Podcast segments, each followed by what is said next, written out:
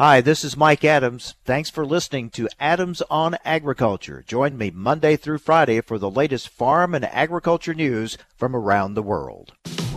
Informing America's farmers and ranchers. It's Adams on Agriculture. Produced by the American Ag Radio Network. Here's your host, Mike Adams.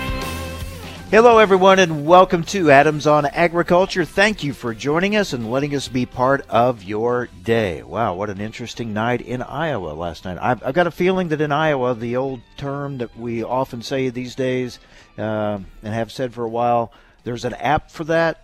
That uh, may have a whole new meaning in the state of Iowa after after the chaos of last night, and we're still waiting for the results of the Iowa caucuses. We're going to talk about that on today's program. Jarrett Renshaw, political reporter for Reuters, will check in uh, from Iowa and uh, his thoughts and covering that situation last night as we still wait for the results. Uh, got a feeling Jarrett didn't get much sleep, uh, but he'll check in with us a little bit later on. We're going to talk with Steve Meyer, an economist with Kerns and Associates, about the uh, the pork industry and the pork market. What impact could this uh, coronavirus have on Chinese purchases of ag products from the U.S. in general, pork products in particular? And we'll talk more about that with Joe Glauber, former USDA chief economist. He'll join us to look at the whole situation with China and how this coronavirus really could delay even more when China starts uh, Uh, buying according to that phase one trade deal. So we'll get into all that a little bit later on. But join us now is Todd Neely, reporter for DTN. Hi, Todd. I bet you're glad that you weren't covering the Iowa caucuses last night. Hi, good morning, Mike. Yeah, I, definitely an interesting situation. Yeah, and raises a lot of questions going forth uh, with this uh, campaign year, this election year. But uh, we'll we'll save that discussion right. for later. We've got some other things to look at. One, uh, farmers should be expecting uh, the latest uh, tranche of those MFP payments soon, right? Yeah, USDA yesterday announced that they're, sending out the third and final tranche in, in this in the series. There's been a total of three, and I think the I think the amount in total is about 16 billion. Um, and so this latest round, I'm not really sure about how much that's going to include, but uh, yeah, they're they're supposed to have checks in the mail by the end of the week, and so you know why not? We'll start 2020 with some new trade deals, and, and why not get a check in the mail? And you have to wonder, one of the stories we'll be watching this year, will there be another round of these payments? Right now, they're not saying there will be, but if this China deal gets delayed and we're getting close to November and it really hasn't kicked in very much, you have to wonder if there might not be more. Yeah, absolutely. You know, and Mike, uh, these deals, you know, they don't kick in until the middle of the year. You know, somewhere in the summertime in, in some situations, and so, yeah, you know, with coronavirus out there and all these things that uh, you know we've been hearing a lot from the Chinese about their need for flexibility um, on a lot of these ag purchases and other things, and so uh, yeah, you know, while it's good to have that agreement, it definitely it definitely raises a lot of questions about whether the Chinese are actually going to execute what uh, what they've agreed to or not. And I think uh, you know we're probably going to know quite a bit more come middle of the year, May you know May June somewhere in there. But it definitely raises a lot of questions. Meanwhile, ag in the courtroom, the Bayer trial is uh, kind of on hold. Yeah, you know we've got a we've got what is basically the fourth uh, glyphosate case. Uh, this one in St. Louis. Uh, you know, there's been a lot of talk about Bayer uh, maybe putting together some sort of a national settlement. You know, we've seen three other court cases that that Bayer lost on this, and so they kind of see the trend going here. Uh, you know, they've had to pay out tens of millions of dollars to, to plaintiffs. Uh, this latest case involves three uh, three plaintiffs in, in the St. Louis area and, and I think, uh, you know, as we go forward here, I think we're to probably know relatively soon whether uh, whether a deal can be made. Uh, you know, they've got a really good mediator involved, Ken Feinberg, who was basically involved with other big lawsuits, including September 11th victims and a lot of other big time cases. And so uh, they've got the right person involved, and I guess we're just going to have to wait and see. But uh, Bayer's decided, and the court's decided that they're just going to put this. This trial, which was basically near the end. They're going to put it on hold indefinitely, uh, pending a, a possible settlement. So we'll see what happens there. Meanwhile, more ag in the courtroom. This time, a big legal case in Kansas. Yeah, uh, you know, Mike, we've seen uh, we've seen a lot of ag gag laws uh, not doing so well in court. Uh, you know, most recently Iowa has had a couple go arounds. They've had two different versions of the law that that have been held up in court. Uh, and now we're seeing that in Kansas. Uh, you know, the, the Kansas law lost. It was found to be unconstitutional in some in some respects, violating free speech rights. Uh, and then we saw recently, uh, you know, these animal rights groups that actually won this case. They've asked for a, a permanent uh, injunction against that law down there. And you know, uh, when you look across the country, ag gag laws have not done very well. Uh, we've had 17 states that had attempts to actually pass the laws and, and failed at it. Uh, and then we've got currently we've got laws that are in effect in Montana, North Dakota, Missouri, Arkansas, and Alabama. And those are the last last several laws that are actually standing, and I suspect that uh, we'll probably see some other lawsuits play out there. But these cases have not uh, not done so well when it comes to to ag's uh, situation. Even more ag in the courtroom. We expect the waters of the U.S. new rule to be challenged in court. Yeah, it's definitely headed there. Uh, you know, I think uh, typically cases like this, uh, where there's going to be lawsuits, they have about 30 days after a rule is finalized, 30 to 60 days, and so I suspect here in the next month or so we're going to see a challenge, and I think uh, you know it's going to center a lot on uh, a lot on the significant nexus question that we saw from the 2015 rule, uh, and it's going to be quite complicated. I don't think that's going to be resolved anytime soon. You know, as we saw with the 2015 rule uh, it's going to take quite some time to play out in court. Next week, I'll be at the National Ethanol Conference. Uh, it's going to be interesting to see the results, the impact of the court rulings right. on uh, the small refinery exemptions. We wait to see if that changes EPA's approach to granting these exemptions. Yeah, you know, there's never an end when it comes to this to this issue, and I think uh, you're right. It's it's really in EPA's hands at this point. I mean, I think the courts are pretty clear on it. I think the Trump administration itself, President Trump, has been fairly clear on it, um, and so now we wait. The lawyers seem to be doing well. Absolutely.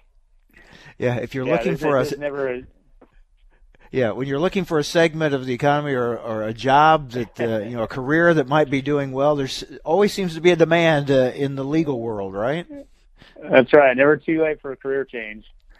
Yeah, well, it would be for me. I don't think I could study up enough at this point to to make it. I couldn't when I was younger, and I doubt that I could do it now. But for for those uh, thinking yeah. about it, they might want to look at it. All right, Todd, good to talk with you. Thanks a lot. All right, thank you, Mike. DTN reporter Todd Neely. Well, I mentioned next week I'll be at the National Ethanol Conference. That will be in Houston. But this week I'll be headed to Texas, to San Antonio. And I'll be broadcasting Thursday and Friday of this week from the Cattle Industry Convention. We'll be talking about uh, some of the accomplishments of this past year, some big things like trade, but also looking ahead to 2020 and beyond. What are the priorities, of the critical issues that uh, the NCBA and the cattle industry will be working on. We'll be discussing those Thursday and Friday of this week from the Cattle Industry Convention in San Antonio. But a lot of attention right now on Iowa. A lot of that attention not real favorable the way things have been going with the Iowa caucuses. Jarrett Renshaw, political reporter for Reuters, checks in from Iowa. His thoughts on what's uh, happening there. That's next on AOA.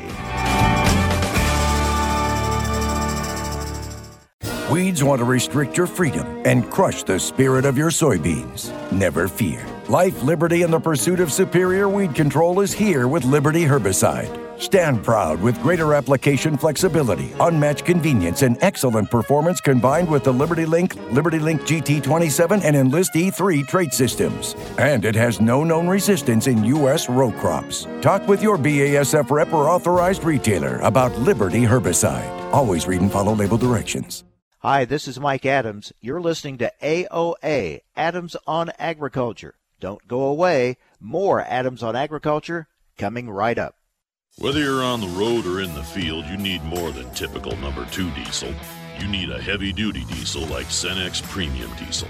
It comes with a more complete additive package for a more complete burn. It's the diesel that keeps your equipment out of the shop and restores power by as much as 4.5% and fuel economy by up to 5%. So ask yourself, if you could be any diesel, which diesel would you be?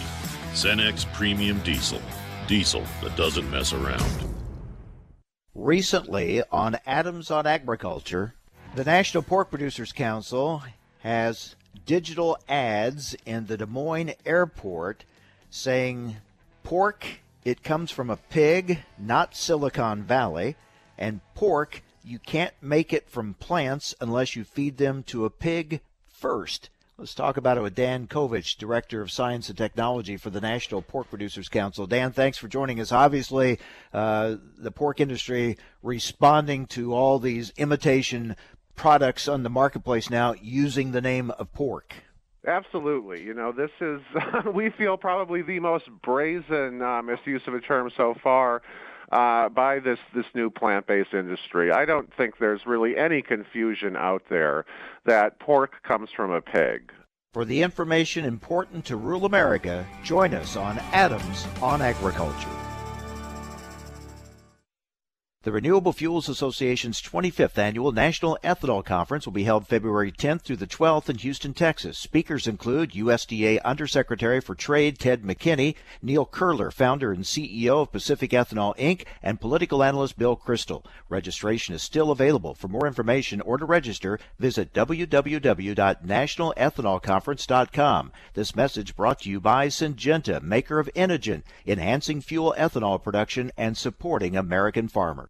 Thousands of people contact InventHelp monthly about their invention or new product. Do you think companies would be interested in your idea? Do you want to try to get a patent? Call InventHelp now. Best of all, the call and information are free. InventHelp keeps your idea confidential, explaining every step of the invention process. We create professional materials and submit them to companies who are looking for new ideas in your category. We have more than 9,000 companies who have agreed to review new ideas in confidence. If a company shows interest in manufacturing, manufacturing your invention, we can negotiate on your behalf. We have helped over 10,000 clients receive patents. We offer 3D modeling and animation, prototyping services, and we use state of the art technology to present client ideas to additional companies. Join people just like you who made the call to InventHelp. You have nothing to lose. The call and the information are free. Call 1 800 213 4556. That's 1 800 213 4556. Again, 1 800 213 4556. You're listening to AOA Adams on Agriculture. Hi, this is Mike Adams. You can rely on us for the latest farm and ranch news from around the world. Information America's farmers and ranchers need to know. Adams on Agriculture. Now, back to Mike Adams. Well, we thought we'd be talking today about the results of the Iowa caucuses, but uh, who knew what was going to happen last night? And I think a lot of people are still asking what did happen. Jarrett Renshaw, political reporter for Reuters, joins us now. Jarrett, I gave up about midnight. I'm, i would imagine you didn't get much sleep last night. Uh, I did not. I did not. Yeah, I don't know what time I I, I gave up, but uh, you know, I was uh, at the Pete Buttigieg uh, campaign rally. Uh, he, uh, I think he waited a little longer than most to give his speech, and then kind of hung around there. Still, still waiting, Mike. so weird. I mean, you had you had the candidates basically getting up giving victory speeches, but no one knew if they really won or not. Yeah, no, I, I thought. I mean, if you're going to try to parse or read between some of the lines, you know, I think Pete's speech was like a, of all of them was a true victory speech. I, I, I think they feel pretty confident um, with their their internal data that they finished one two. Um, again, we're we're reading between some lines, which, which is sometimes dangerous. But I, my guess right now is Biden didn't finish as high as he would like. Um, so we'll see when the real results come out. But just just kind of uh, assessing how they're responding to the news and, and how they're taking it, um, I, I think uh, it's fair to draw some conclusions. Yeah, the tone of Biden's remarks and then what came out from his campaign a little bit later would make it seem that uh, they weren't happy with the results and immediately started, you know, questioning the process and, and everything. Sure, so that, sure. that that was kind of a tip off, wasn't it? Yes, no doubt. I think he's the, obviously he's the only they're the only campaign openly calling into question the results. So I think that that gives you a clue to what they think the results are. Clearly, if they think they were in the first place, they wouldn't be uh, they wouldn't be questioning the results. They would be doing quite the opposite. So I, th- I think it's fair. I think it's a fair assessment. so everybody will spin this uh, however they they want to, uh, but it would seem like it was a a big night for President Trump, uh, and in a way maybe even for Bloomberg because he wasn't even in Iowa, and so maybe that was good for him not to be there, as it turns out. Yeah, I think you're right. Uh, uh, certainly, uh, Trump campaign took advantage of this. You know, in terms of their messaging, like you know, Democrats can't even run a, a, a caucus. How do you expect them to run health care? Stuff like that. Um, so yeah, and, and obviously he got overwhelming support, which was uh, totally expected. Uh, but on the flip side, like you said, Bloomberg uh, now, as of right now, regardless of what the outcome is, it, the Iowa is a watered down victory, um, and, and may not even be a victory at this point. I mean, the country has moved on. Um, and I think the ultimate beneficiary could be Bloomberg, right? Or, or Biden, you know, if he gets a second chance here. Um, but, you know, we'll, we'll, we'll know more later today. I mean, I think the results still matter. Um, but I think they I think the, the real the real victim here could be Iowa's economy, uh, which uh, come four years from now, it's not hard to imagine they don't they don't get the first uh, in the nation uh, voting um, given some some of the concerns early on about the diversity of voters, and, the, and then this. I, I think that's that's a real likelihood at the moment. Yeah, because the Iowa caucuses were already being heavily criticized going into last night, and this will even add more to that. So you're right; it kind of brings into question the future of the Iowa caucuses. Uh, whether they'll be held, or how they'll be held, or when they'll be held, those are all questions to be answered yet. Yeah, I mean, I I I, look, I think of myself as an example. You know, I've been in Iowa a bunch of times. You know, I I I eat dinner, I get a hotel room, um, I get a rental car, I fly a plane. You know, and that's just one person of thousands that come here um, for a year. You know, so that's a real boon to the economy for Iowa. Um, at the particularly the long runway, right? And um, Senator Ernst and Grassley issued a joint statement today uh, talking about the, the importance of the elections and the caucus. Clearly, they're trying to preserve and make sure that this happens every four years. You know, you get the Iowa State Fair, people come in. I mean, just there's just countless events on the Iowa calendar that generate a strong economy or have an economic benefit uh, for the state. Um, and if that goes away, it's you know that's a pretty big deal. Yeah, there's a lot at stake there. The the economic impact, the exposure, the national exposure that it that it gives uh, Iowa, uh, all that could be lost. We'll see what happens. We're talking with Jarrett Renshaw, political reporter for Reuters. So, Jarrett, as as we look at this, I, whoever had, even if they had announced a winner last night, uh, that momentum might have been short lived anyway because you have the State of the Union speech tonight and it's on to New Hampshire and you got the impeachment news and all that kind of hitting right here at the same time.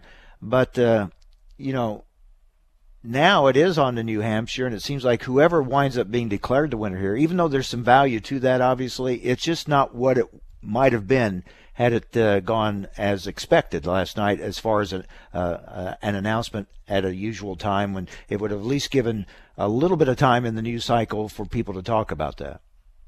No doubt. You, you, you, it's not hard to imagine a scenario if Pete Buttigieg wins Iowa that at 9:30 p.m. Central Time here, he's on he's on the screen declaring victory.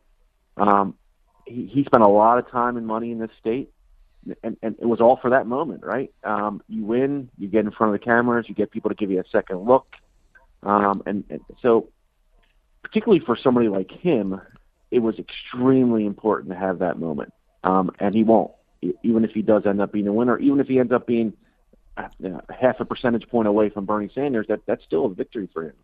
Um, so they certainly robbed him of that moment and the momentum that comes with it. Um, and for Bernie, it also similar. It robbed him of a moment. Um, you know, winning Iowa for him would be big, and he doesn't get a chance to get in front of the cameras and have that, you know, people behind him, and and you know, you don't get on the front pages of the Des Moines Register. You don't get on the, you know, all. You know, I know newspapers have lost a little value in terms of what they mean, but they they still hold some value. Um, you know, the Des Moines Register today has a, you know, an undecided news cover where if Pete would have won, it would have been, you know, his face would have been plastered all over that. So there's some free marketing benefits that they they they get out. You know, ultimately they're going to have to. You know, all these campaigns are nimble. They're built that way. They're going to figure out how to respond. And uh, New Hampshire becomes the new Iowa. It seems like at the moment. Um, so, know, still a lot to be shuffled out. It also raises the question about our ability in this country to hold elections and do it right. I, I, I often shake my head when I hear about, uh, well, the United States has sent so and so to some other country to help them uh, oversee or guide them in, in, in, running elections. And I think, really?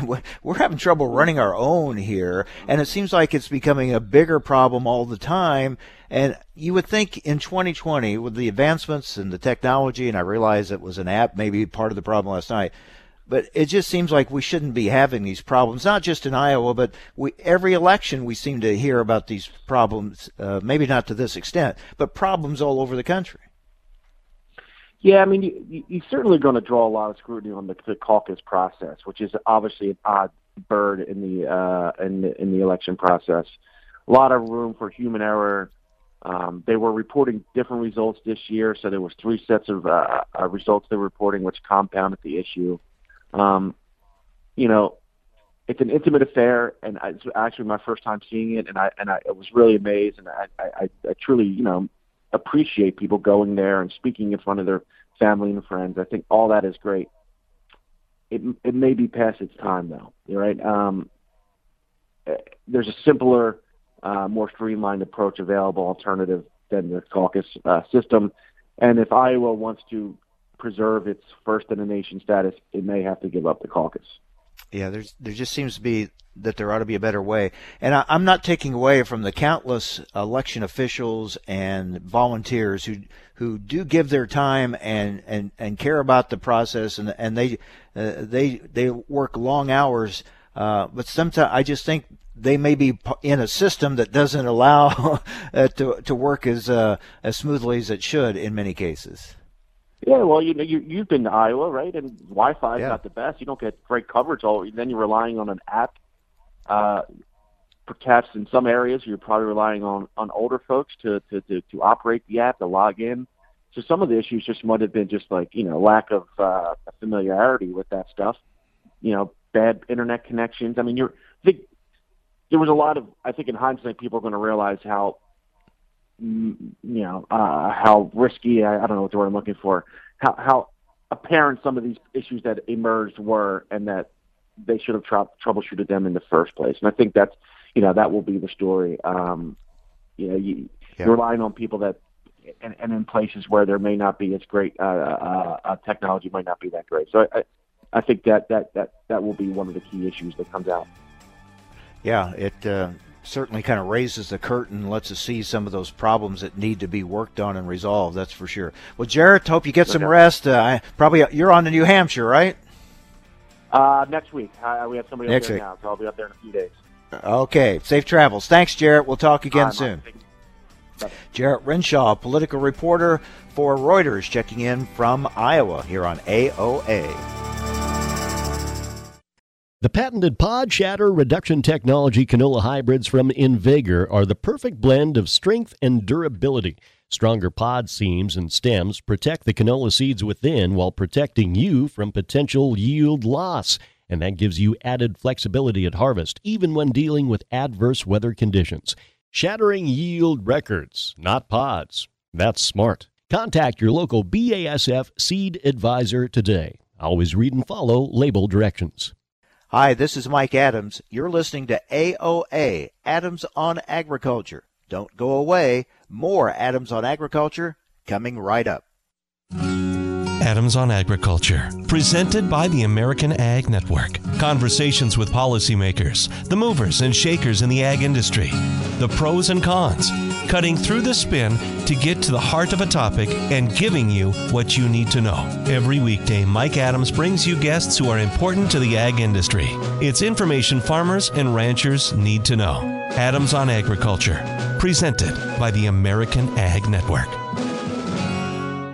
The Renewable Fuels Association's 25th annual National Ethanol Conference will be held February 10th through the 12th in Houston, Texas. Speakers include USDA Undersecretary for Trade Ted McKinney, Neil Koehler, founder and CEO of Pacific Ethanol Inc., and political analyst Bill Kristol. Registration is still available. For more information or to register, visit www.nationalethanolconference.com. This message brought to you by Syngenta, maker of Enogen, enhancing fuel ethanol production and supporting American farmers. Time for a market check here on Adams on Agriculture. I'm Rusty Halverson from the American Ag Network.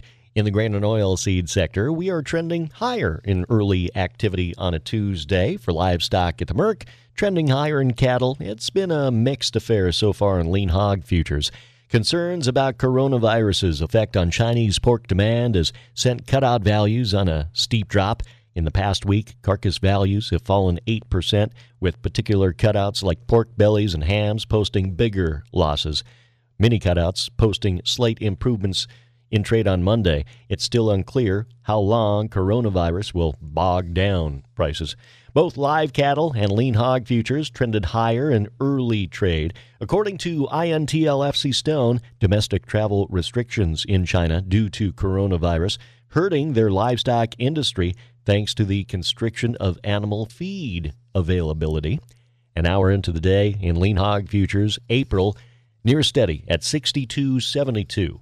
Live cattle, April up 47 at 121.20. Feeder cattle, April up 37 at 138.72. We're waiting for cash cattle activity in the central and southern plains after live deals at 122 last week, $2 per hundredweight lower than the prior week. Grain futures trended higher in the overnight trade an hour into the Tuesday day trade. We are still in positive territory.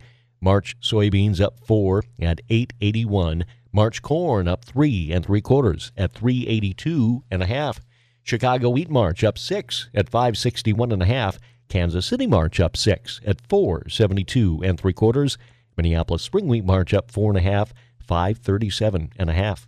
The Dow up 414 points, crude oil up 25 cents. You're listening to AOA. I'm Rusty Halverson from the American Ag Network. My mom's a breast cancer survivor. The United Breast Cancer Foundation saved her life. Their free breast cancer exam caught the cancer early, and it saved her life.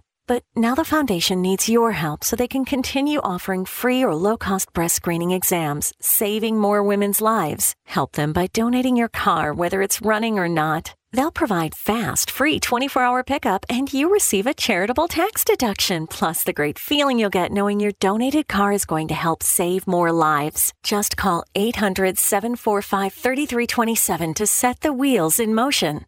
They take cars, trucks, vans, and SUVs, running or not. Call 800 745 3327. The United Breast Cancer Foundation needs your help, and your donation could literally save women's lives, helping them catch breast cancer early, like they did with my mom. Donate today. 800 745 3327. 800 745 3327. Hi, this is Mike Adams. Thanks for listening to Adams on Agriculture. Join me Monday through Friday for the latest farm and agriculture news from around the world. Information America's farmers and ranchers need to know. Adams on Agriculture. Now back to Mike Adams. Well, when will China's purchases of U.S. ag products, according to the Phase 1 trade deal, really kick in? That was expected to be later in the year anyway, but uh, will coronavirus uh, set that back even more?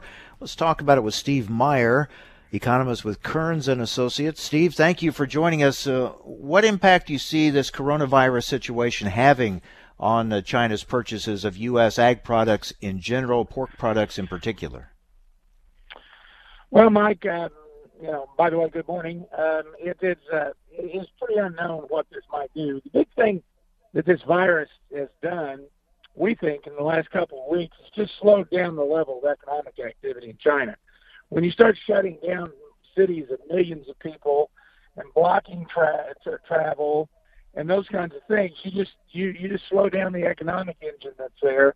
And I think that's the big impact here is can you get people to work? Can you get people, you know, can you move feed around? Can you move animals around? Can you move product around? Can you get the stores, uh, the stocks, the store shelf stock? Um, you know, we think it's going to cause a slowdown, no question. But um, you know, once they start lifting these, there's probably going to be a little more compensatory uh, kind of makeup demand for some of these products as well. So, um, um, you know, it, it's certainly not the best news we could have in the short run here. Uh, if they can kind of get it under control, and by the way, the Chinese government has done a lot better job of being transparent and kind of taking the measures they need to take on this one than they have in the past. So we're encouraged by that. So, um, it, uh, you know, it's been about the last thing on my list of uh, something to complicate the situation. But uh, as long as they keep do the things they need to, um, obviously we're going to have a, a hiccup here in, in the short run. We don't think it has long-term implications. Yeah, as you point out, there are a lot of levels to it: the transportation and just the overall impact on the slowing of the economy, and all that, uh, all that plays a part. So we'll see what what happens there. Meanwhile, uh, before coronavirus, we were talking about African swine fever. That continues to spread, and a lot of concerns in Europe. How could that impact? We know they're a big pork producing uh, region of the world. Uh, how is African swine fever impacting European pork production?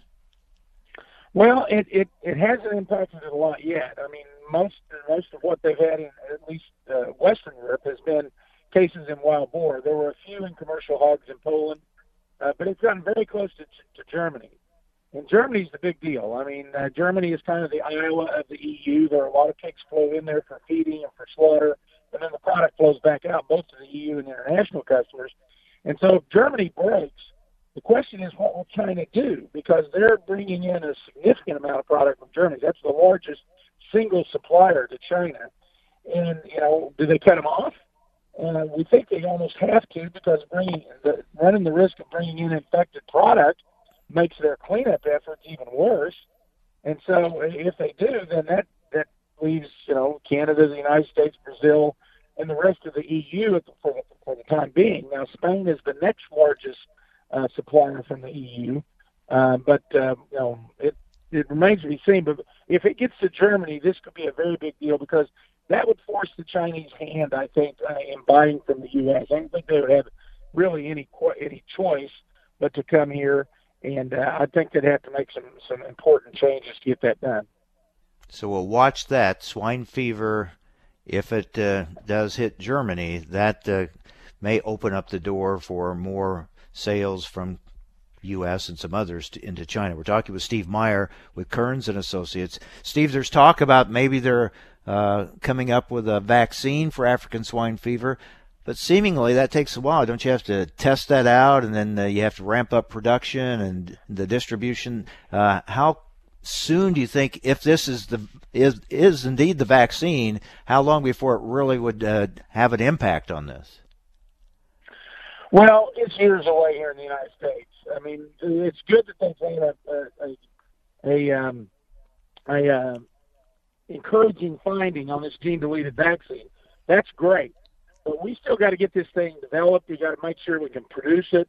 We got to get it in field trials. We got to make sure it's safe. There's so many things that have to happen here to get this thing out into the uh, out into use. Now, we think that the Chinese can probably duplicate what we've done so far but and their regulatory system would probably not be nearly as onerous as ours. So it could be get into China faster, but you're still probably a year or two away from even having a vaccine. And then if you got it in China, you got to make three or four hundred million doses of it. Uh, that's no small task. So that news that was run through the market again last week uh, is no more news than what we'd had a couple of months ago about this gene deleted vaccine. Uh, but uh, we're a long ways from having a vaccine that could go to the field. Yeah, it's not imminent, uh, that's for sure. Uh, all right, let's talk about uh, your uh, outlook, your price outlook for this year. Uh, how do you feel? What kind of year we're going to have for pork producers? Well, we thought it was going to be a decent one. Um, certainly sold off the futures market pretty hard. Still got profits for this year, but not nearly as large as they were. Cost of production are down. It really all depends on what happens with international demand.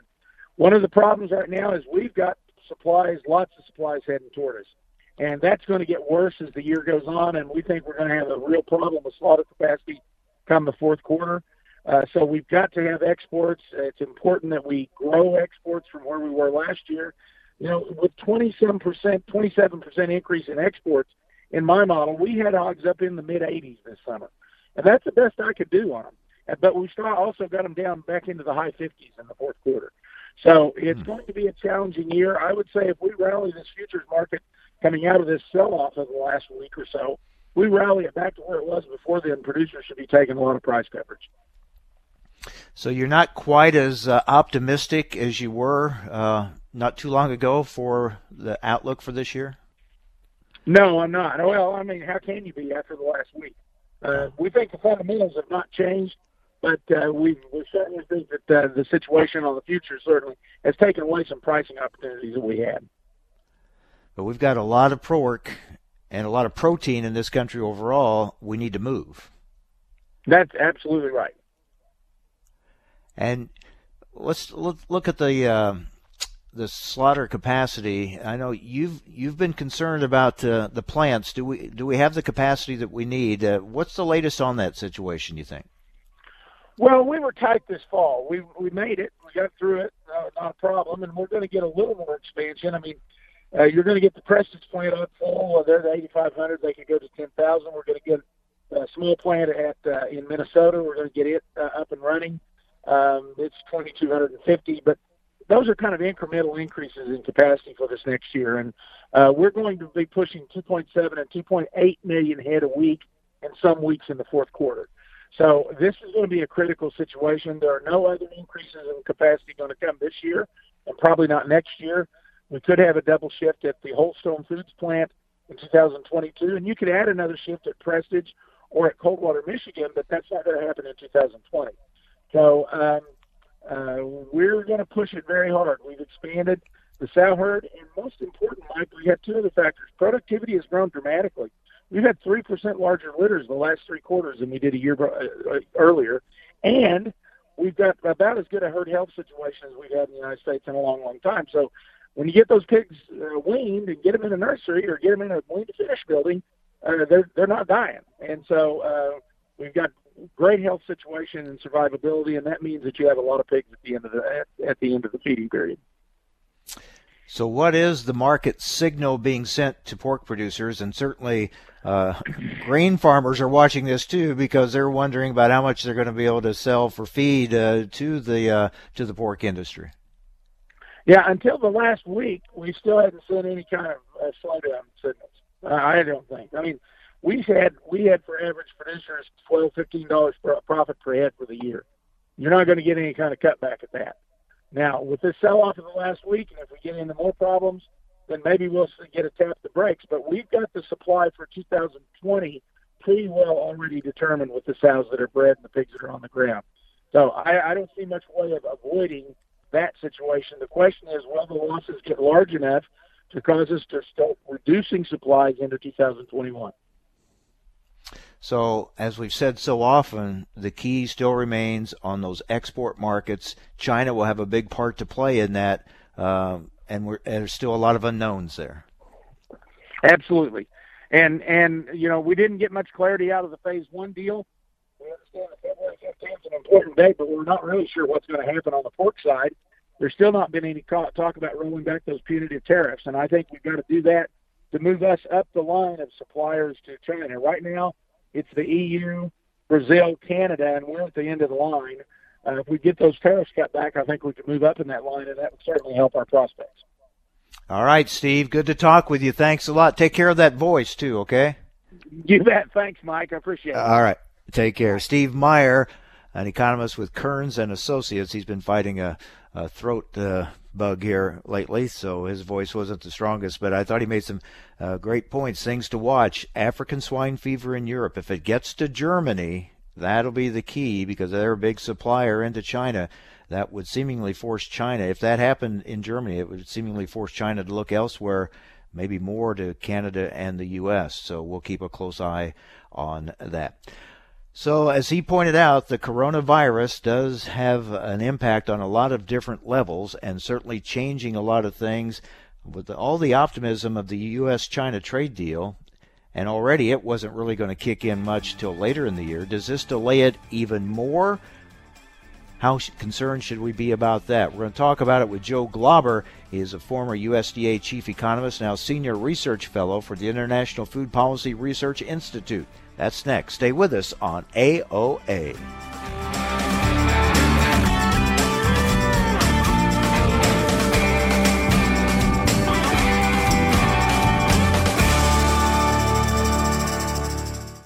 Hi, this is Mike Adams. You're listening to AOA, Adams on Agriculture. Don't go away. More Adams on Agriculture coming right up. 180 over 111, and I had a stroke. When I woke up, I couldn't speak or walk. 145 over 92, and then I had a heart attack. 182 over 100, and I had a heart attack and a cardiac arrest, and then a stroke. Everything changed. It felt like my life was over. This is what high blood pressure sounds like. You might not feel its symptoms, but the results from a heart attack or stroke are far from invisible or silent. 150 over 90, and I had a stroke. If I would have followed a treatment plan, I would not be in this situation. 180 over 110, and I had a stroke. And I'm 33, so I never see this coming. If you've come off your treatment plan, get back on it or talk with your doctor to create an exercise, diet, and medication plan that works for you. Go to loweryourhbp.org. Head to toe, everything's changed. Head to toe. Brought to you by the American Heart Association, American Medical Association, and the Ad Council. No word in the English language is less convincing than probably. Are you sure we should get matching tattoos on our first date? Sure. Um, we'll probably stay together. Probably? It's been 23 minutes since I ate. I can probably swim. Uh, you should wait 30 minutes. Mm, okay, now tell me what to do. Cannonball! Cramp! Oh, I have a cramp. I can probably hit the green from here. Probably. Can I get a mulligan? Ready to go? Hey, are you sure you're okay to drive? Yeah, I'm pretty sober. Yeah, I'm probably okay. Probably okay isn't okay, especially when it comes to drinking and driving. If you're drinking, call a cab, a car, or a friend. Buzz driving is drunk driving. A message brought to you by NHTSA and the Ad Council. The Renewable Fuels Association's 25th annual National Ethanol Conference will be held February 10th through the 12th in Houston, Texas. Speakers include USDA Undersecretary for Trade Ted McKinney, Neil Koehler, founder and CEO of Pacific Ethanol Inc., and political analyst Bill Kristol. Registration is still available. For more information or to register, visit www.nationalethanolconference.com. This message brought to you by Syngenta, maker of Enogen, enhancing fuel ethanol production and supporting American farmers. Hey, it's me, your cell phone. We need to talk about something. Something serious. I know you love me. I know you like using me wherever you are, but I feel like this isn't working out when you're driving. I know you may think that it's possible to focus both on me and the road, but I just don't feel the same way. I think we should spend time away from each other when you're driving. It's for the best. Visit StopTextStopWrecks.org, a message brought to you by the National Highway Traffic Safety Administration, Project Yellow Light, and the Ad Council. Time is money, right? And money? Well, it's the whole reason we go to work every day. Cenex Premium Diesel protects both. With a more complete additive package for a more complete burn, Cenex Roadmaster XL helps your entire fuel system stay up and running, so you can count more profits and steer clear of losses. Now, don't spend all that free time in one place, unless it's the highway. Cenex Premium Diesel. Diesel that doesn't mess around.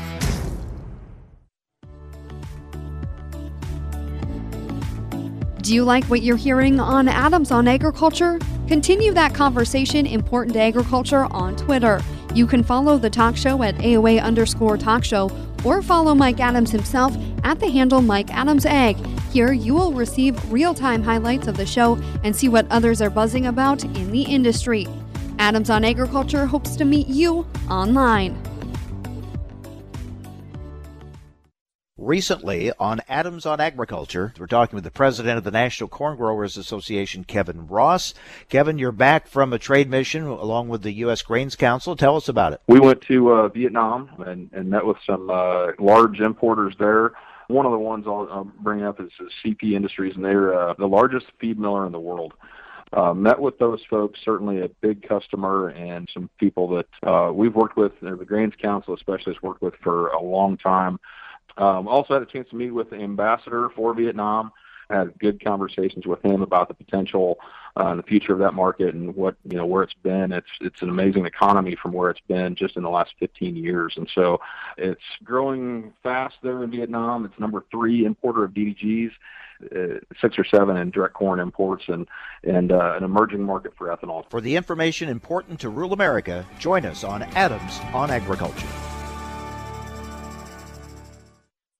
You're listening to AOA Adams on Agriculture. Hi, this is Mike Adams. You can rely on us for the latest farm and ranch news from around the world. Information America's farmers and ranchers need to know. Adams on Agriculture. Now, back to Mike Adams. And we're joined now by Joe Glauber, former USDA chief economist, now senior research fellow for the International Food Policy Research Institute. Joe, thank you for joining us. There were already questions about China's purchases under the Phase One trade deal. Just would they be as high as uh, they've we've been told, and even if they are, when will they actually kick in? It was expected not to be later in the year anyway. Now we have the coronavirus situation. Do you see that delaying that phase one trade deal even more? Well, um, yeah, I think a lot just depends, Mike, on what happens with coronavirus over the next uh, month or so. Uh, the, you know, we know it's bigger than SARS. Um, I, I went back to kind of look at the data in 2003, and you know, the data, frankly, isn't all that great uh, quality, but you look at per capita consumption of, of food products, they didn't really slip much in China uh, over that period. But you know, uh, certainly this coronavirus is a bigger threat, I think, uh, and certainly China is both more populous than it was then, and and they have much higher income. So, you know, we we see these signs of of the that a lot of the factories and things like that are shut for the time being. Uh, uh, right now, it looks like they'll be shut until next Monday. Uh, they contribute a lot. I mean, it just was staggering amount. Something like uh, 70% of their GDP and 80% of their exports, uh, largely industrial exports, obviously. But um, you know, uh, hopefully that market gets back on track soon. And and uh, thus far, I think that that it's all very temporary, and I would expect that that if things get back and it doesn't spread, you know, to to uh, real big pandemic proportions, then we're talking uh, um, a little delay, but uh, expect that they would we be seeing purchases later in the year. But their economy, the Chinese economy, wasn't doing that well before this. No, that's right. I mean, they're they're at the lowest uh, growth rate, I think, in 20 years, something like that. And and this is going to take a, uh, if it's prolonged, will certainly take a, a big hit out of their um, out of their GDP. The the the government itself is doing everything it can to to keep the economy moving. It's pumped a lot of money into the economy uh, recent uh, over the last week, and that's helped. Certainly, the markets here have shown uh, a positive response to those moves. Um, you know the real issue I think will be the impact on retail sales. Uh, you know, is this to really hurt pork consumption? You know, we've we've seen this uh, uh, positive move from our standpoint with purchases of pork and hopefully other meats. Um, but those are the sorts of things you worry about. Is if this is a big drag on the economy, one, and um, you know what what sort of impact will that have on higher um, value consumer items like meats and other things, which then again translate into um, uh, for us, you know, uh, impact on both meat products, but also obviously uh, corn and soybeans as well. Meanwhile, here at home, Joe, obviously our economy is in many ways and in, in, in, many important sectors is is booming. Uh, unemployment down, the stock market record levels, so many things happening. But the ag economy has not uh, enjoyed that boom that the rest of the economy has, and we've seen more numbers here lately uh, about farm bankruptcies being high.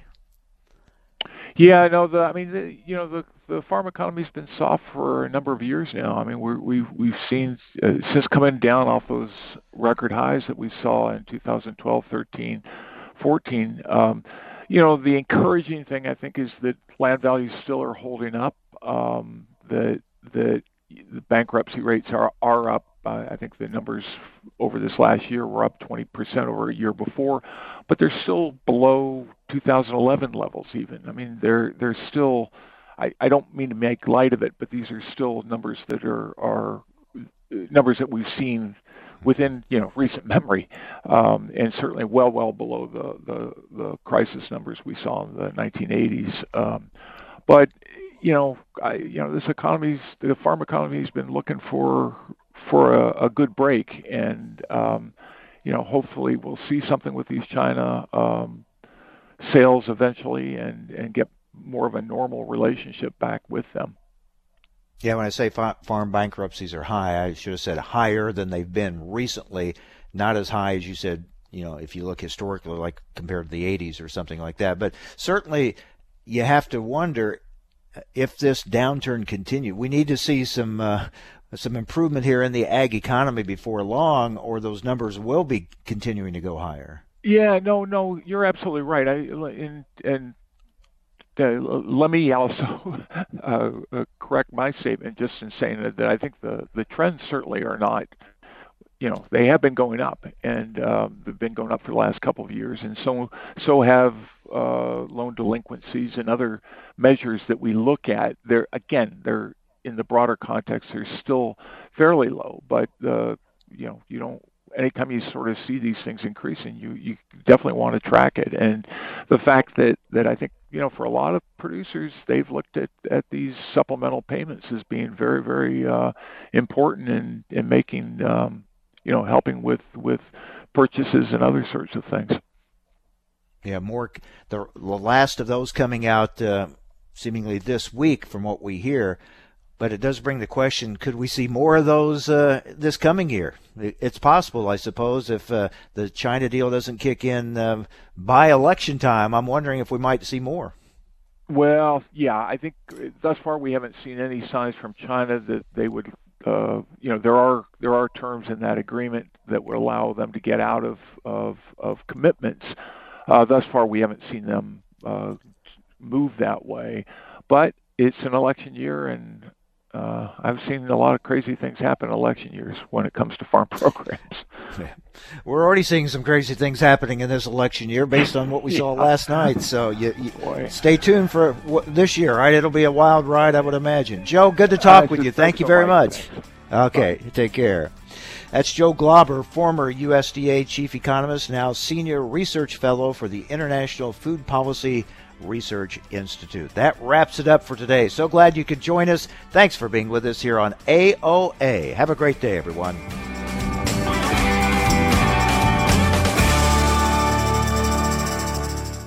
Hi, this is Mike Adams. Thanks for listening to Adams on Agriculture. Join me Monday through Friday for the latest farm and agriculture news from around the world.